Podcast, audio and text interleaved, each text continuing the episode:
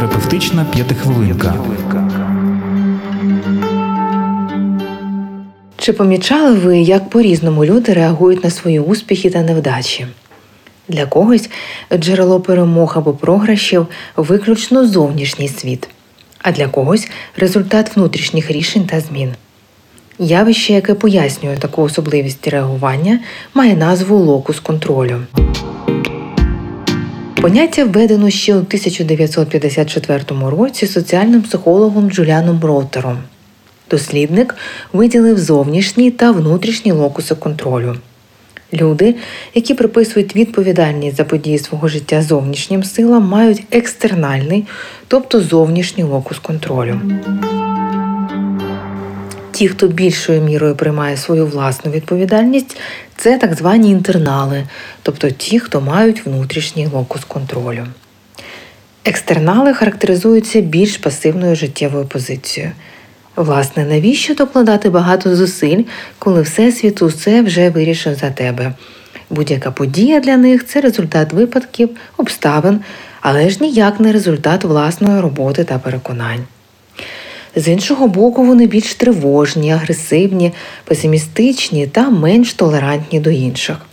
В крайніх випадках ці люди навіть можуть бути фаталістами або мати яскраво виражене магічне мислення, нібито доля все вже давно вирішила за них. Винуватити інших у своїх бідах, опускати руки та не вірити у себе це про екстерналів. На відміну від екстерналів, люди з активно вираженим внутрішнім локусом контролю, інтернали набагато більше впевнені в своїх силах, толерантні до інших, мають більш розвинену силу волі та вміння приймати рішення. Їх життя переживається як більш осмислене та змістовне. Це й не дивно бути автором свого життя завжди цікавіше. До того ж, такі люди більш мотивовані.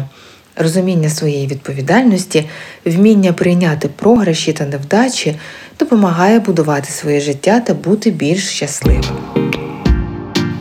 Вочевидь, в реальності усе не так однозначно. Тобто у будь-якій людині одномоментно існують обидва ці локуси. Однак один з них домінує. Важливо зрозуміти, який локус контролю є домінуючим саме для вас, і спробувати зробити з цього висновки. Для того, щоб зрозуміти це, зверніть увагу на наступне.